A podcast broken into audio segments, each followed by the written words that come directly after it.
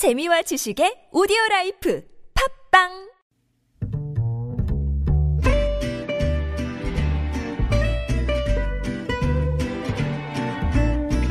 Good evening, everyone. Welcome to the evening show.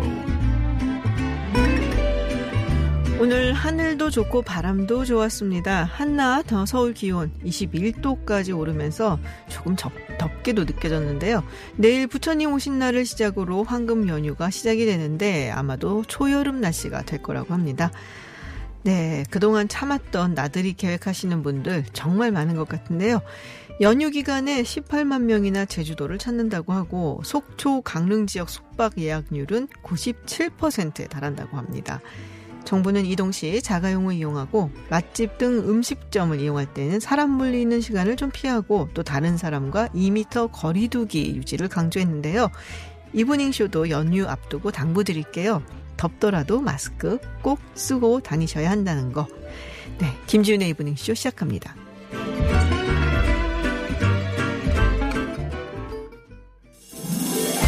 Welcome to Unfiltered. North Korea's latest CNN was given 미국 오하이오 주 일본의 백색 국가 명단 should be on the air at 국내외 소식을 한 번에 들려듣는 뉴스 서울 타임즈 네, 서울 타임즈 시간입니다. 오마이뉴스 박정호 기자 그리고 정상근 기자와 함께합니다. 어서 오세요. 네, 안녕하십니까. 네, 먼저 이천 물류 창고 아, 화재부터 소식을 좀 전해주시죠. 지금 사망자 숫자가 처음에 제가 뉴스 접했을 때 네. 굉장히 네네. 늘어났네요. 그렇습니다. 2시간 전만 해도 사망자가 4명이라는 속보가 있었는데요. 지금 소방 당국은 25명이 사망한 것으로 추정하고 아이고. 있습니다. 이 불이 1시 32분쯤 경기 이천시 모가면의 한 물류창고 공사장에서 발생을 했는데 이 4시 반 정도에 큰 불길이 잡혔어요. 음. 근데 그 이후에 어, 인명을 수색을 하면서 점점 사망자 늘어나고 있는데 연락이 안 되는 지금 아이고. 근로자가 많다고 합니다. 예, 불이 났을 때 당시에 9개 업체 78명의 노동자가 작업 중이었다라고 하는데 아, 어, 다수가 지금 연락이 안 되고 있는 상황이어서 네, 좀 그러면 사망자 수가 더. 늘어날 네. 수도 있다라는 이야기군요. 예. 불이 지하 2층에서 발생해가지고요. 또 유독성 연기가 많이 음. 남아 있어서 수색이 또 안 되는 상황이 있어요. 네, 그렇군요. 많이 걱정이 됩니다. 네, 잠시 후에 저희가 이천 물류 창고 사고 현장 한번 연결해서 또 자세한 상황 전해드리도록 하겠습니다. 네, 오늘 밤 11시로 좀 미뤄졌네요. 네. 원래 9시였는데요. 국회 본회의가 열립니다. 긴급재난지원금 아마 처리 문제를 놓고 이야기가 있을 것 같은데 처리된다고 봐야겠죠? 네, 원래 네. 본회의가 9시에 잡혀 있었는데 예결위 심의가 좀 길어지면서 오늘 밤 네네. 11시에 어, 예결위 회의가 열리고요. 그 이후에 본회의가 있을 것으로 보입니다. 현재 여야 예결위 교섭단체 간사가 추경안 심의는 끝냈습니다. 네. 그러니까 처음에 국회로 넘어온 소득하의 70% 기준으로 7조 6천억 원의 기존 정부안에서 4조 6천억이 늘어난 12조 2천억을 합의했는데요. 늘어난 4조 6천억 중에 3조 4천억은 국채, 국채 발행으로 네. 1조 2천억은 추가 세출 구조조로 마련하기로 했습니다. 원래 여야가 1조를 줄이기로 했잖아요. 네네. 2천억이 더 늘어났어요. 음. 그래서 이거 어떻게 된 거냐 했더니 어, 구체적으로 어떤 항목을 조정할지는 기재부가 실무적 작업을 하고 있다 이렇게 얘기하더라고요. 음, 그렇군요. 네. 그럼 5월 중순에 그러면 다 받게 되는 건가요? 5월 4일을 기준으로 해서 일단 받아, 받아야 하는 분들. 그렇습니다. 네, 취약계층은 빨리 주어진다고 하고 있고요. 네. 네. 아마 이 중순 전, 그러니까 15일 정도까지는 지급이 될 걸로 지금 보여요. 아. 어, 뭐 구체적으로 좀 봐야겠지만은 그런 상황이고, 네. 어, 저번에도 말씀드렸지만 최대 100만 원이 지급되거든요. 뭐 1인 가구 40만 원, 2인 가구 60만 원, 3인 가구 80만 원, 4인 가구 이상이 100만 원입니다. 네. 그리고 오늘 본회의에서 또 처리되는 안건 중에 주목해야 될 게 뭐냐면 긴급재난지원금 기여와 관련한 절차를 규정한 기부금 모집 및 사용에 관한 특별법이에요. 음. 그러니까 이게 뭐냐면 긴급재난지원금 신청 개시일로부터 3개월 이내에 신청 접수를 하지 않으면 자발적. 기부 의사가 있는 것으로 간주가 됩니다. 그리고 이걸 수령하지 않고 기부할 경우에는 연말정산 또는 종합소득세 신고 시에 15% 세액공제가 됩니다. 네. 자, 3차 추경 이야기가 벌써 또 나오고 있습니다. 이미 저, 어제인가 제가 뉴스를 본 것 같은데요. 네, 뭐 3차 추경 얘기가 지금 정부 그리고 여당에서 네네. 주로 나오고 있는데 특히 3차 추경 같은 경우에는 이제 일자리 관련해서 지금 음. 굉장히 좀 신경을 쓰겠다라는 입장입니다. 오늘 문재인 대통령도 어, 하나의 일자리라도 좀 챙겨보겠다 뭐. 이런 입장을 밝혔는데 어, 지금 그 일자리 관련해서 특히 이제 관련해서 통계들이 좀 속속 나오고 있는데 굉장히 좀 안 좋은 상황이거든요. 음. 뭐 직장갑 119가 조사를 했던 거를 보더라도 뭐 그냥 단순히 뭐 일자리가 줄어든다 뭐이 수준을 넘어서서 오히려 그 월 150만 원 미만을 받는 노동자들의 일자리는 점점 더 많이 줄어들고 아, 월 500만 원 이상 받는 사람들의 일자리는 뭐 크게 변동이 없는 음. 네, 오히려 그 코로나 19의 그 직격탄도 이 부익부 빈익빈이 좀 나타나는 그러네요. 좀 그런 상황이어서 그래서 좀 고용 충격 대책 그리고 뭐 실물 경제 뭐 내수 활력을 위한 좀 3차 추경을 지금 편성을 하고 그것도 좀 어느 정도 좀 규모 있게 음. 좀 편성을 할 계획이다라고 이 민주 당에서 얘기가 나왔습니다. 이게 이제 3차 추경 편성을 하고 하게 되면은 21대 국회에서 처리를 하게 되는 건가요? 네, 아마 그렇게 아마도 그렇게. 될 네, 그럴 가능성이 가능성이 있겠죠? 큽니다. 네. 네. 자, 통합당 이야기를 좀 해보겠습니다. 김종인 어, 전 총괄선대위원장, 네. 뭐 지금 뭐 비대위원장으로 뭐 올린다. 하고 결정이 난 것 같았는데 또 안 받겠다라고 김종인 김종인 전 위원장이 이야기를 했고 그래서 네. 신재철 대표 대표 권한대행 대표 권한대행 네. 그리고 김재원 의원하고 함께 찾아갔어요. 그렇습니다. 네 어떻게 됐나요? 어, 와인 석 잔 마시고 돌아왔다라고. 와인 속잔 마시고 그래도 들여 보내긴 했네요. 예. 아, 예. 그러니까 이게 4개월짜리 시한부 비대위원장 안 한다고 그쵸, 네. 이 김종인 내정자가 얘기를 했잖아요. 그래서 심재철 권한대행과 김재원 의장이 어제 오후 8시 20분쯤 김 전 위원장을 설득하려고 네네. 종로 구기동 김 전 위원장 집으로 찾아갔습니다. 음. 그러니까 전화가 안 돼가지고 찾아갔다고 하더라고요. 근데 30분 정도 기다려야 했어요. 외출하고 있었기 때문에 음. 아. 김종인, 김종인 위원장을 못 만나가지고 기다렸고 8시 50분쯤 집에 들어갔는데요. 30분 동안 얘기를 한 다음에 나온 다음에 기자들이 물어보니까 뭐 수락 의사도 없었고 거절 의사 표시도 없었다라고 얘기를 했습니다. 그러니까 정확히 얘기를 안 한 거죠. 음. 어, 그러면서 당 걱정을 했대요. 이 통합당이 대선을 준비하려면 뭐 지금 이렇게 개혁을 하고 해야 되는데 걱정된다. 아. 그렇게만 얘기했고 비대위원장을 하겠다 말겠다 뭐 기간 좀 늘려달라 뭐 이런 얘기나 아, 그런 의사는 없었다고 합니다. 음. 네, 그래서 뭔가 좀 이렇게 약간 음, 강경한 거에서 살짝 물러난 느낌인 것 같은데요, 좀? 이런 반응이면은 상고초려를 해달라라는 의미가 네. 어, 아닐까라고 생각이 그러니까요. 드는데. 네. 그러니까 이- 그거죠. 임기가 문제다. 음. 하긴 할 건데 임기 4개월짜리는 안 된다. 네네. 이런 입장인 거고요. 오늘 오전에도 김종인 위원장이 광화문 사무실에 출석을 할 때, 그 출근할 때 기자들이 많이 물어봤어요. 그랬는데 김종인 위원장 말은 왜 나한테 그걸 물어보냐? 나는 모른다. 음. 계속 이런 답변했거든요. 근데 모를 일은 없죠. 다 알죠, 사실은 어떻게 진행되는지. 그러니까 모양새가 잘 갖춰지면 괜찮다 그렇습니다. 뭐 이런 얘기가 아닐까라는 생각이 네. 좀 들기는 합니다. 그러면서 나는 네. 자연인이다. 뭐 이런 얘기를 자연인이다. 하면서 네. 통합당 상황은 뭐 나는 상관없는 거다. 계속 이렇게 음. 주장했습니다. 어제도 뭐 비대위원장 안 맡겠다라는 말을 뭐 내가 추대됐다고 생각하지 않는다라는 말을 네. 했거든요. 그러니까 음. 본인이 추대된다라고 생각을 하면 좀 그때는 아, 뭐? 고민해보지 않겠, 아. 고민해보지 않겠나. 네. 뭐.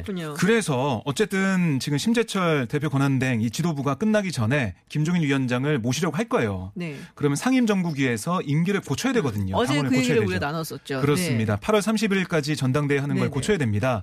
그럼 상임 정국위를 열 것이냐?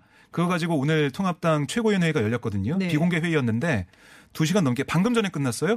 끝났는데 결론은 어, 모르겠답니다. 네. 아, 모르겠다. 결정된 건 하나예요. 5월 8일 9시 30분에 원내대표 선거하는 것은 결정됐는데 네네. 이 전국위를 열지, 그러니까 상임 전국위를 열지 이거는 결정되지 아. 않았습니다. 의견이 엇갈렸대요. 음, 그렇군요. 여전히 좀 약간 뭐 그 의견의 차를 좁히지 못하는 모습이 아닌가라는 생각이 네, 좀뭐 듭니다. 예상을 해보면 조경태 최고위원이 많이 또 반대를 했겠죠. 전당대회 해서 그렇죠. 이 새로운 리더십을 세워야 된다. 음. 아, 그 이런 리더십의. 중심에 본인을 또 생각을 하고 있을 거고요. 지금 국회. 되니까 예. 이렇게 되면은 해볼 만은 하다라는 생각이 드는데 자, 근데 이 와중에 이은재 의원이 김종인 전 위원장에게 꽃바구니를 보냈다는 얘기가 있습니다. 네, 지금 이은재 의원이 총선 때는 이 한국경제당에 입당을 했다가 지금 네네. 또 탈당을 해가지고 이 무소속으로 있거든요. 네네. 이제 20대 국회가 끝나면 이제 의원직도 이제 잃게 되는데 되죠? 어, 그런데 이, 어, 그 어제였죠. 이 전국 통합당 전국위원회가 끝나고 이 김종인 비대위를 출범하기로 결정했다라고 된 순간에 어, 김종인 위원장이 자택으로 꽃바구니를 보냈습니다. 꽃바구니를 이제 축하합니다라고 보냈는데 그 비대위원장이 된 걸 축하합니다라고 아. 음. 보낸 거죠. 근데 네. 김종인 위원장이 이 비대위원장을 맡겠다라고 얘기를 한 게 아니기 때문에 그렇죠. 어, 굉장히 그 눈치 없는 행동이 돼버렸어요. 사실. 음. 네. 그러니까 전국위에서 통과가 되니까 가결이 되니까 됐구나라고 재빨리 좀 꽃바구니를 보낸 아, 건데 아마 이제 그 지도부가 될 테니까 그 복당을 좀 받아달라라는 의미로 좀 보냈을 것 같은데 그렇죠. 음. 어 그- 오히려 좀 뭐라 그럴까요? 좀 4개월짜리 비대 연장 하란 네. 말이야? 뭐 이런 생각을 할 수도 있겠죠. 근데 그 그러니까 그런 카드가 있는 거예요. 우리도 무슨 카드 같은 거 적어 보낼 때 네. 생일 축하 카드도 있고 감사합니다 카드도 있고 뭐 네. 사랑합니다 카드도 있잖아요. 음. 그리고 아무가 없는 카드가 있어요. 음, 네. 이럴 때는 그냥 아무거 없이 어. 그 음. 멘트 없이 그냥 보내는 게 가장 좋은 건데. 네, 그 그렇게. 해석이 여러 가지 될 수 있으니까. 그렇죠. 여러 가지 총선 때 해석. 고생하셨습니다 이런 것도 되고. 그럼요. 음. 네, 이 배부른데 고기 먹으러 가자고 이렇게 하는 것도. 배부른데 어, 네. 좀 어, 그런 이유를. 찾아내냐. 아, 대단해요, 정상 훈 기자. 네. 네, 저희가 3부에서 이준석 최고위원하고 인터뷰를 하려고 합니다. 이게 네. 또뭐 사실 뭐 굉장히 또 논란이 되고 있기 때문에 사전투표 조작 의혹 투기 구성을 통합당에서 검토한다라는 얘기가 있는데 음. 진짜인가요? 지금 민경욱 이게, 의원이 뭐 얘기를 예. 하고 있는 건 아는데. 그러니까 이게 특정 언론이 보도를 했는데요. 네. 어, 이 통합당 사전투표 조작 의혹 특위 구성한다 이런 제목의 기사였습니다. 그러니까 이걸 보고 어 정말? 왜 그럴까? 기자들도 좀 놀랐어요. 네네. 그동안 당에서는 이거는 개별 의원들이 알아서 하는 거다라는 얘기를. 했거든요. 아니나 다를까 오늘 오전 10시 16분에 당에서 기자들에게 문자를 보냈습니다. 아, 이런 기사는 전혀 사실이 아님을 음. 알려드립니다라고 얘기했고 아, 김재원 정책위 의장도 당 차원에서의 계획은 전혀 없다라고 진화를 했습니다. 알겠습니다. 자, 그럼 저희가 말씀드렸던 대로 어, 이천 물류창고 화재 상황 상당히 심각해 보이는데요. 사건 현장 취재한 뉴스 앤 뉴스 TV 배석환 국장 전화 연결해서 이야기를 좀 들어보도록 하겠습니다. 안녕하세요. 네, 안녕하십니까. 배석환입니다. 네, 저 현장에 가보시니까 상황이 어떤지 좀 잘 말씀해 주실 수 있을 것 같은데 어떻습니까? 일단 뭐, 현장에 가는 도중에도요, 거의 그 한 1km 밖에서도 그 연기를 확인할 수 있었고요. 네, 현장에 가니까, 어, 이제 뭐, 화재, 화재 진압으로 온 소방, 소방서 약 뭐 한 61대가 장비가 출동이 돼 있었고, 네, 네. 소방서 인원은, 어, 260명이 동원이 됐습니다. 그리고 어. 그 시청에서도 한 50여 명이 시장님도 포함해서 나와 계셨고요. 음, 그 이제 현재 초- 소방서에서 대응 2단계가 발동됐고요.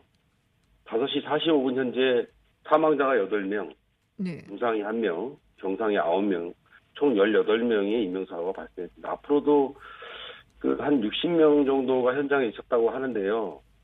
사망자는 계속해서 늘어날 전망입니다. 군요. 지금 25명이라고 이야기가 나왔었는데 지금 뭐 확인된 바로는 그럼 18명 인명 사고인 건가요? 현재까지 그렇고요. 네. 추가적으로 계속 화재 그 현장에서 희신이 이제 그 발견되는 것도 아. 있습니다. 그래서 어뭐 제가 현장에 갔을 때 한 60명 정도가 작업을 하고 있었다 아, 했고요. 그 지하에서 어 화재가 발생을 했는데 이게 이제 그 굉장히 그 전체 평수가 이게 그 뭡니까 저저 음, 한 4천 제곱미터 정도 되거든요. 이 아. 굉장히 높, 네, 높네요. 근데 높, 이게 세 동짜리인데 네. 그 중에 한 동이 이제 화재가 났는데 네. 그이 건물이 그동안 신축 중에 있었어요. 그래서 공정률이 약 한 80% 정도 진행됐었는데 네. 안타깝게 이렇게 화재가 발생됐습니다. 아, 그렇군요. 지금 뭐 대응 2단계가 발동이 됐다라고 말씀하셨는데 그러면 어느 정도 심각한 건지. 거의 지금 인명사고가 이제 8명이 났는데 네. 현장에 봐서는 계속해서 약 60명 정도가 있었다고 하니까요. 네. 연락이 안 되는 분들이 한 30명이 연락이 안 된답니다. 아이고. 어, 계속해서 좀 안타까운 일이 없었으면 좋겠는데요. 네, 네. 나올 것 같습니다. 그래서 지금 전체 건물이 지금 거의 전소된 상태고요. 네. 그, 뭐 현장은 그야말로 뭐 아시다시피 그렇군요. 지금 이제 아까도 말씀하셨지만은 완공이 거의 다 된 상황인데 예, 지금 이제 이 마감 공사를 진행을 하다가 지금 참사가 난 거잖아요. 네, 지금 뭐 사진으로 볼 때는 검은 연기 때문에 사실을 잘 안 보여요 물류 창고가. 근데 현장에서 보셨으니까 그래도 조금 어떤 상황이었는지는 더 자세히 말씀해 주실 수 있을 것 같은데요. 그 어, 일단 뭐 소방차와 구급차가 뭐 수십 대 와 있었고요. 아, 그다음에 그 현장에 이제 그 시청 공무원 관계자들 또 소방 대원들 인근에서 출동한 소방차들 뭐 어, 하여튼 그 연기로 그 어, 일대가 거의 뭐 잘 보이지 않을 정도였고요.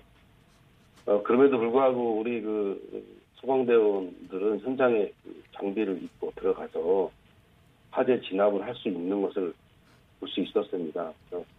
카메라에도 잡혔고요. 그래서 참 소방대 어, 그 소방대원들이 고생을 많이 하고 있다 네. 이런 생각을 잠깐 해봤습니다. 그렇군요. 지금 현재 화재 원인이 정확하게 밝혀지진 않은 걸로 나오고 있는데 어떻습니까? 이게 그 아까도 그 소방 예방과장이 브리핑이 있었는데요.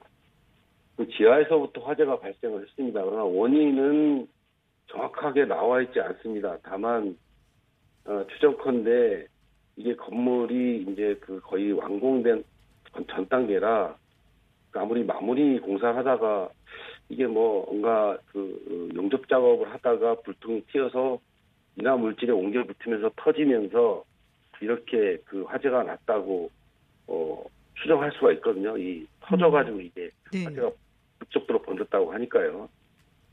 그래서 아마 그 원인은 용접에 의한 화재 발생이 아닌가 이렇게 좀 추정만 하고 있을 뿐입니다. 그렇군요. 아직까지 사실 뭐, 뭐, 확실하게 원인은 모르는 상황인데, 그렇죠. 용접 작용을 하다가 이 불똥이 인화물질에 옮겨 붙어서 이게 큰 화재로 어, 발전한 것이 아니냐라는 추정만 지금 하고 있는 중이다라는 말씀이십니다. 네, 우리 소방대원들 고생하는 모습도 지켜보셨고요. 또 굉장히 참호감 현장에서 여러 가지 소식 전해주고 계십니다. 네, 오늘 말씀 고맙습니다. 네, 감사합니다. 네, 지금까지 뉴스앤뉴스 TV의 배석환 국장이었습니다. 어, 더 들어오는 소식이 있으면 저희가 또 추가로 알려드리도록 하겠습니다.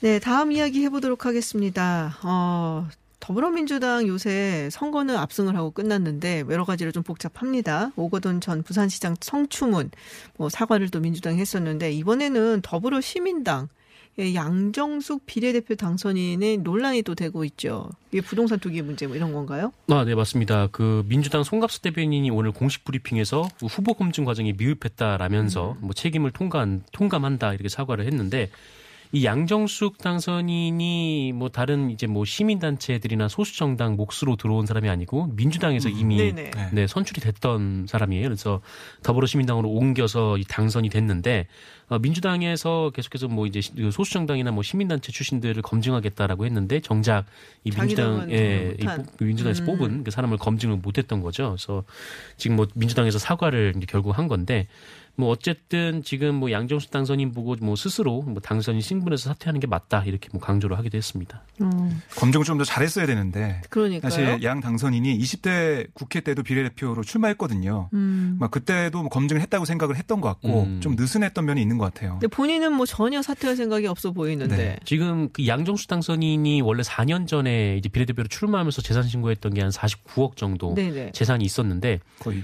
4년 만에 거의 두배 40 배. 됐는데요? 43억을 더블? 예, 벌었어요. 네. 그래서 네. 지금 92억 이억, 간, 예. 예, 그 네. 정도의 재산을 신고를 했는데 어, 좀 이상하죠. 하여튼 뭐 그 과정에서 또 이제 동생의 명의를 빌려서 또 부동산을 음. 샀다라고 하니까 뭐 그게 사실이라면 이 부동산 실명법 위반이 또 되는 좀 그런 상황이고 어, 근데 이제 양정수 당선자는 뭐 사퇴하지 않겠다라는 입장을 계속 유지를 하고 있어요. 차라리 음. 뭐 본인의 그 부동산 상승분을 뭐 기부하겠다 좀 이렇게 지금 나오고 있는 상황이어서 어, 뭐 결국 뭐 어떻게 지금 조치를 할 수가 없는 거고 제명을 할 수밖에 없는 거죠. 아, 네. 제명을. 제명되면 무소속 비례대표 의원이 되는 겁니다. 네네. 네, 당 소속이 아니라. 음, 그렇군요. 예. 그래서 결국에는 이 법적으로 지금 뭐 고발한다고 했으니까요. 그 법에 따라서 뭐 심판을 받게 되면 뭔가 처벌을 받게 되면 그거에 따른 아, 상관이 또 있을지 모르겠지만은 지금은 우선 제명되면은 국회의원이 됩니다. 국회의원 자리는 유지할 수가 네. 있다. 네네. 네. 자, 송영길 의원이 개헌 얘기를 꺼냈습니다. 예. 네. 이 5선에 오른 그리고 이번 8월에 당권에 도전할 가능성이 높은 송영길 의원이 개헌 얘기를 꺼내서요. 네. 좀 관심이 좀 모아지고 있죠. 어떻게 되는? 21대 국회에서 논의가 될 건가요? 논의가 될 것 같아요. 아하. 근데 이 민주당 의원들 얘기를 들어보면 지금 중요한 건 개헌이 아니고 코로나19 관련된 방역 또 음. 경제 살리기 이거다. 그러니까 개헌이 앞에 나오는 걸 좀 걱정하고 있습니다. 그래서 음. 아마 본격적으로 꺼내지 않을 것 같고요. 코로나19 관련된 게 좀 잠잠해지면 개헌 얘기를 할 것 같아요, 분명히. 음. 어, 작년에 문희상 의장도 어, 이 국회 21대 국회가 되면 개헌을 해야 된다라고 얘기했고 소영길 의원은 뭐라고 했냐면 중임제가 필요하다고 했습니다. 중임제. 그러니까 대통령을 한 번 더 할 수 있는 중임제 그리고 책임 총리제 이걸 얘기했는데 그래서 뭐 이 통합당 같은 교세 어, 거, 거기서는 아니 벌써부터 권력 얘기를 권력을 어떻게 더 어, 할지 그걸 얘기하고 있냐 이런 비판을 하긴 하던데요. 180석을 얻는 기회가 흔하지가 않죠. 네. 그렇습니다. 여기서 20석만 더 확보하게 되면 200석으로 개헌을 할 수가 음. 있게 됩니다. 그렇죠. 그래서 열린 민주당과 뭐 정의당과 무소속을 합하면 190석까지는 돼요. 되는데 나머지 10석이 어떻게 되느냐 그게 문제인데 결국에는 통합당이나 이 한국당 미래통합당의 미래한국당의 의석을 받아와야 되거든요. 가져와야 되거든요. 의견이 의견이 있어야 되는 거예요. 결국 야당과 어떻게 합의를 하느냐 그게 중요한데 음. 뭐 쉽진 않아 보입니다. 내각제 얘기도 통합당에서 나오고 있고요. 음. 그렇군요. 네. 자.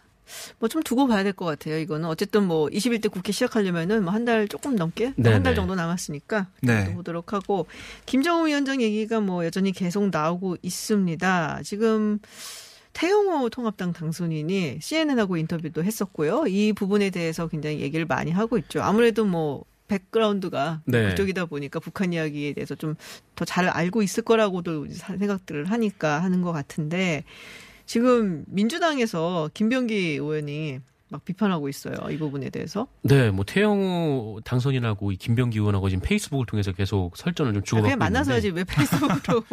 토론을 한번 해보면 만나서 어떨까요? 하면 사람들이 안 보잖아요. 아, 네, 페이스북을 예리하다. 해야 네. 오. 그렇게 해야 이제 좀 사람들이 네네. 알죠.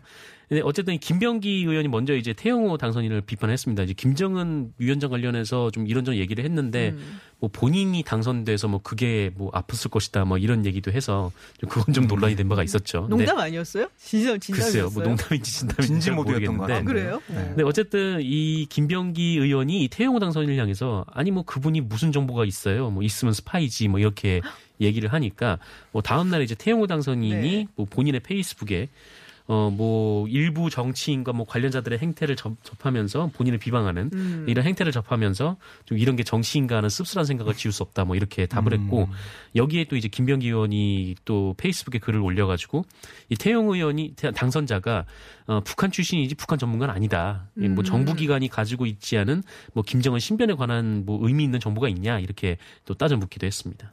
북한 떠나온 지도 꽤 됐고. 네. 네. 꽤 됐죠. 네. 그리고 정세현 전 장관도 뭐 태영호 이 공사가 그렇게 고위직도 아니다.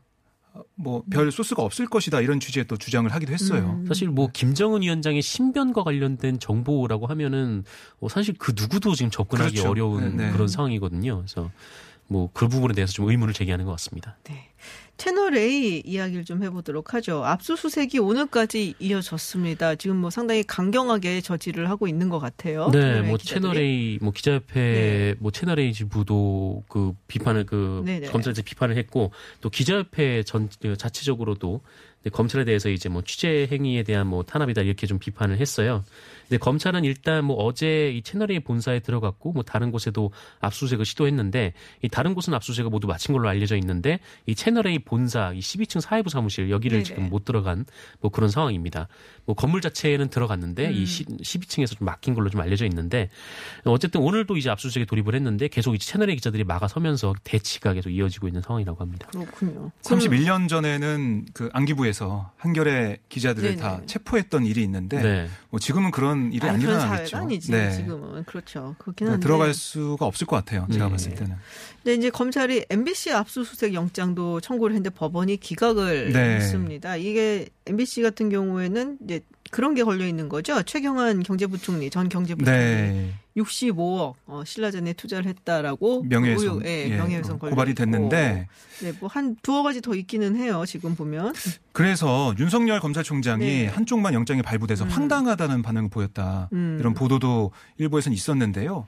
그러니까 대검에서 윤석열 총장의 입장이 어, 문자로 기자들한테 좀 아, 왔습니다. 네네. 뭐라고 했냐면 어, 이 검언유착 의혹을 수사 중인 서울중앙지검에 채널 A, MBC 관련 의혹 사건을 균형 있게 조사하라. 비례 원칙과 형평을 잃었다는 비판을 받지 않도록 각별히 유려하라. 이렇게 얘기를 했어요.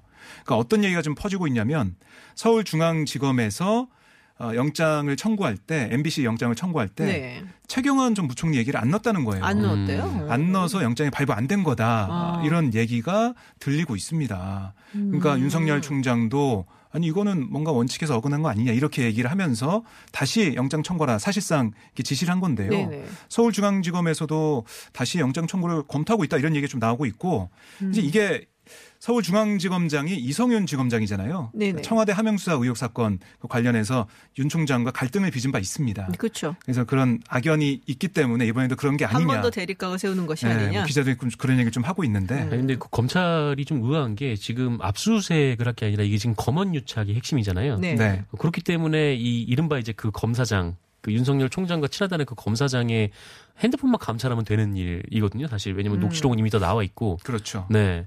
근데 지금 사회부의 압수수색을 들어가서 지금 뭘 건지려고 하는 건지 채널 A 사실 사회부에 네. 음, 거기선 참 그걸 그걸 잘 모르겠네요. 잘 네.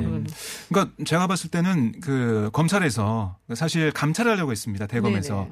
근데 윤석열 총장이 감찰이 안 됐죠. 그러지 안 네. 되고 네. 인권에 문제가 있다 해서 인권부에 보내서 음. 들여다보게 했잖아요. 근데 결국엔 수사까지 간 건데 저는 이 양쪽 걸 다 수사하기 위해서 감찰이 아니라 인권부를 통해 수사 지휘까지 한게 아닌가 이런 생각이 좀 들더라고요. 그렇군요. 알겠습니다. 서울타임즈 국내 소식 여기까지 듣도록 하겠습니다. 지금까지 정상근 기자, 오마이뉴스 박정호 기자였습니다. 고맙습니다. 고맙습니다. 고맙습니다.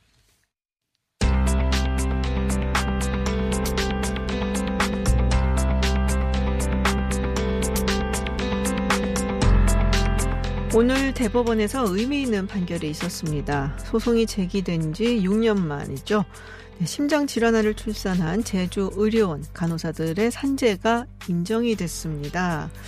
중증 환자에게 줄 약을 취급하다가 자신도 모르는 사이에 뱃속 아이에게 치명적인 약품이 흡입이 되고 또 제주 의료원 간호사들 40%가 유산을 하고 또 심장 질환아를 출산했는데요. 그동안 근무 중 유산을 한 간호사에게만 또 인과관계가 있을 때에만 산재가 인정이 됐는데 대법원이 유산만 산재라는 것은 말이 안 된다며 간호사들의 손을 들어줬습니다. 이번 소송 처음부터 끝까지 도왔던 현정희 민주노총 공공운수노조 의료연대 본부장 전화 연결돼 있습니다. 안녕하세요. 네, 안녕하세요. 네, 제가 오프닝에서 최대한 이렇게 간단하게 그렇지만 핵심만 좀 설명을 드렸는데요. 제주 의료원에서 어떤 일이 있었는지 한 번만 다시 좀 자세히 설명을 해 주시죠. 네. 어, 2010년에 제주 의료원 간호사들이 어, 임산부들이 어, 줄줄이 유산이 되고 또 태어난 아가들이 선천성 심장 기형을 가지고 태어난 아가들이 4명이나 발생이 됐습니다. 네. 그래서 이런 일이 그동안 어, 없었던 일이고 이건 분명히 뭔가 이 병동에 문제가 있다 이렇게 생각하고 노동조합에서 병원에 문제 제기를 하면서 이 사건이 어, 바깥으로 알려지게 된 겁니다. 아, 그렇군요. 네, 이전에는 이제 근무 중에 유산을 한 간호사에게만 또 인과관계가 있을 때에만 산재가 인정이 됐다라고 알고 있는데요. 어, 이 인과관계를 밝혀내는 것도 상당히 쉽지가 않고 또 사실 네. 이제 유산한 간호사에게만 이게 산재가 인정이 됐다. 이 부분이 문제가 됐던 거잖아요. 그렇죠. 일단 우리나라에서 유산이나 사산은 자연유산, 사산도 많기 때문에 말씀처럼 인과관계를 밝혀내는 것 자체가 매우 어렵습니다. 네. 이 제주의료원 간호사들도 병원에서 그런 부분들을 잘 인정하지 않아서 노동조합에서 계속 문제 제기하고 그리고 어, 병원도 설득하고 이러면서 2011년도에 어, 서울대학교 산학협력단에 역학조사를 의뢰하기로 노사가 합의하면서 어, 진전이 됐었습니다. 역학조사 결과는 매우 충격적이었어요. 그 당시 이미 어, 이 약품을 만지면 어, 기형아 출산이 어, 확인된 그런 약, 약물만 30가지 이상을 다루었다라는 게 확인이 됐고 또 인력이 부족해서 주휴일도 없이 9일 10일간씩 어, 일을 했다라는 것들이 확인돼서 이런 것들이 역학조사단에 의해서 충분한 인과관계로 증명이 되는 과정도 매우 힘들었습니다. 그 유해한 약물인데 이것을 다뤄야만 했고 또 그럼 왜 이런 약물을 임산부인 걸 뻔히 알면서 다루게 했느냐? 어 네. 아무래도 뭐 손 일손이 모자라고 또또 인건비를 줄이기 그렇죠. 위해서 이런 부분이 있었다라는 말씀이신 거죠? 그렇죠. 이제 여기는 어 공공병원임에도 불구하고 간호사가 매우 부족하고 그리고 사실은 약사가 다루어야 될 전문약, 항암제 이런 것까지 또 약사도 부족하다는 이유로 병동에서 간호사가 그대로 다루면서 임산부에 대한 보호가 전혀 이루어지지 않았던 거죠. 그렇군요. 이번 판결이 굉장히 의미가 있는 게 이게 태아 건강 손상에 대한 첫 산재 인정 판결이에요. 네. 그래서 이제 앞으로도 이제 굉장히 중요한 어떤 어 이정표가 될 그런 가능성이 높습니다. 자, 일단은 그 어쨌든 소송 당사자들 이분들 굉장히 마음이 힘드셨을 텐데 그동안 이 소식 듣고 그렇죠. 네, 어떤 반응을 보이셨는지 궁금합니다. 네. 말이 10년이지 사실 10년 동안 병원과 근로복지공단을 상대로 한 이 힘든 법정 투쟁을 하는 게 얼마나 힘들었겠습니까? 그렇죠. 그래서 최근에는 이제 언론에 노출되는 것도 매우 힘들어 하셨고, 그러나 내 아기와 그리고 많은 어, 임산부들을 위해서 이런 법적 투쟁을 포기하지 않고 끝까지 해주신 분들이 그분이기 때문에 저희는 그분들에게 어, 감사하고 또 그분들이 가장 큰 역할을 어, 했다고 생각합니다. 네. 자, 이게 의료 분쟁이 워낙 힘들잖아요. 뭐 다들 잘 그렇죠. 아시다시피 예, 이게 예. 참 어, 전문가와의 어떤 분, 어, 분쟁 해결이기 때문에 이게 굉장히 힘들 텐데 그동안 오랜 시간 동안 정말 고생 많았겠다라는 생각이 듭니다. 예. 자, 이게 어떻게 보면 은 엄마와 아이가 한 몸이다라고 한 거잖아요. 예. 이번 판결이. 그렇죠. 예. 이게 근데 이렇게 오랜 시간이 걸렸을까 싶은 생각도 좀 들거든요. 예, 저희는 지금 생각해도 오래 걸릴 일이 아니었다고 생각합니다.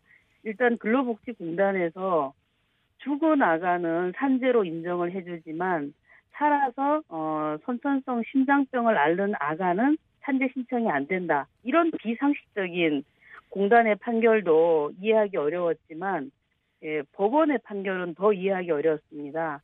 특히 2014년 어, 1심에서는 어, 산재 인정이 되어야 된다라고 판결이 났어요. 어, 그때 그 판사님은 임신 중 모체와 태아는 단일체이기 때문에 업무에 따라서 태아의 건강 손상은 당연히 어, 아가한테 영향을 줬기 때문에 어, 선천성 심장 기형을 가지고 태어난 아가도 근로자의 일부로서 산재 승인이 돼야 된다. 이 너무나 상식적이고 합당한 얘기잖아요. 그러니까 이런 판결로 저희는 끝날 줄 알았어요. 그러나 공단에서 다시 어, 2심을 거는 바람에 2016년에 서울고등법원에 가게 됐고 음. 거기에서는 산재 불승인이 맞다 이렇게 판결이 나서 다시 대법원으로 가서 6년이라는 시간이 더 걸리게 된 거죠. 그럼 산재 불승인이 맞다라고 고등법원에서 판결이 난 거는 왜 그런 건가요?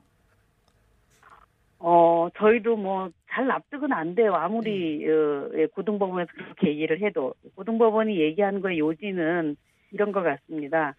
산재는 그 간호사가 산재 보험의 주체이지 어, 태아가 산재 보험을 내지도 않았고 태아가 산재 주체가 아니기 때문에 즉 태아는 산재 보험을 가입하지 않았기 때문에 태아에게 산재 보험은 적용을 못한다. 이런 게 핵심 요지였던 것 같습니다. 아, 그러니까 아, 태아 그러니까 산재의 주체라고 볼 수 있는 거는 이제 일하고 있는 네. 노동자인 간호사이고 태아에게는 그 산재 보험이 적용이 되지 않는다. 예. 네. 근데 요번 대법원 판결에서는 어, 네. 엄마와 아이가 한 몸이기 때문에 간호사에게 그렇죠. 적용이 된다면은 아이한테도 엄마 몸속에 있는 그렇죠. 아이한테도 산재가 적용이 네. 돼야 된다라고 이번에 네, 대법원에서 판결이 난 거로군요. 그렇죠. 예. 그렇군요. 자, 그러면 이번 판결로 인해서 어, 특히 이제 임산부들, 어, 그럼 업무상 재해 피해를 받는 임산부들이 이렇게 좀 인정도 되고 또 이게 보험 네. 산재가 인정이 되는 그런 범위가 좀 넓어질지 궁금한데요. 어, 좀 넓어지는데 도움이 되리라고 생각합니다. 네. 우리나라에는 천만 명이 넘는 어, 여성 노동자가 일을 하고 있습니다. 어, 그렇게 일을 하면서도 또 임신을 하고 출산을 해야 되는 과정에서 정말 모성보호가 잘 안 되고 있습니다.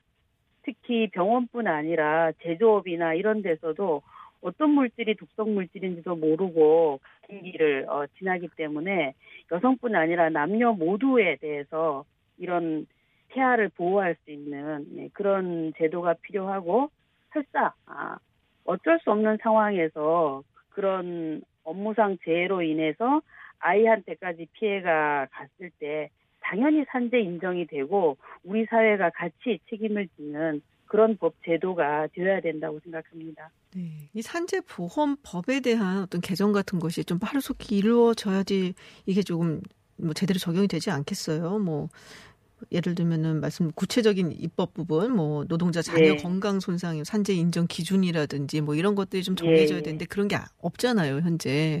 예, 그래서, 맞습니다. 예, 예. 그래서 어떤 부분에 대해서 좀 중점적으로 어, 법적인 또 제도적인 변화가 있어야 된다라고 생각하시는지요?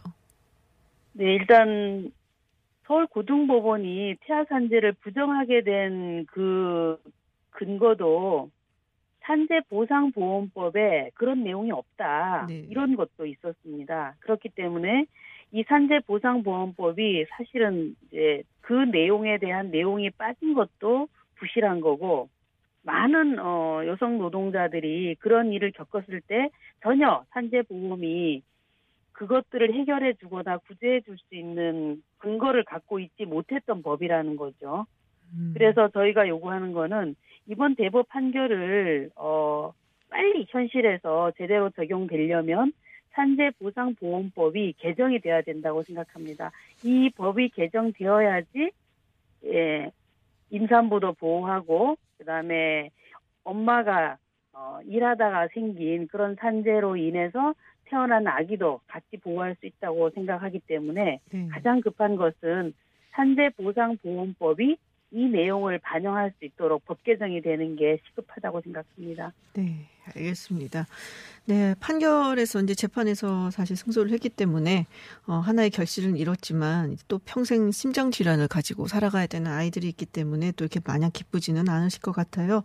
그래도 그동안 고생 정말 많으셨고요. 네, 오늘 말씀 고맙습니다. 예, 고맙습니다. 네, 지금까지 현정희 민주노총 공공운수노조 의료연대본부장과 이야기 나눴습니다. 네, 잠시 후 3부에서는 사전투표 조작이 사실로 밝혀질 경우 정계를 은퇴하겠다고 선언한 이준석 미래통합당 최고위원과 이야기 나눠보고요. 또 4부에서는 채널A 압수수색과 관련해 김원경 민주언론 시민연합 대표 그리고 이정현 한겨레 기자와 이야기 나누겠습니다. 저는 잠시 후 7시 김지윤의 픽으로 돌아오겠습니다.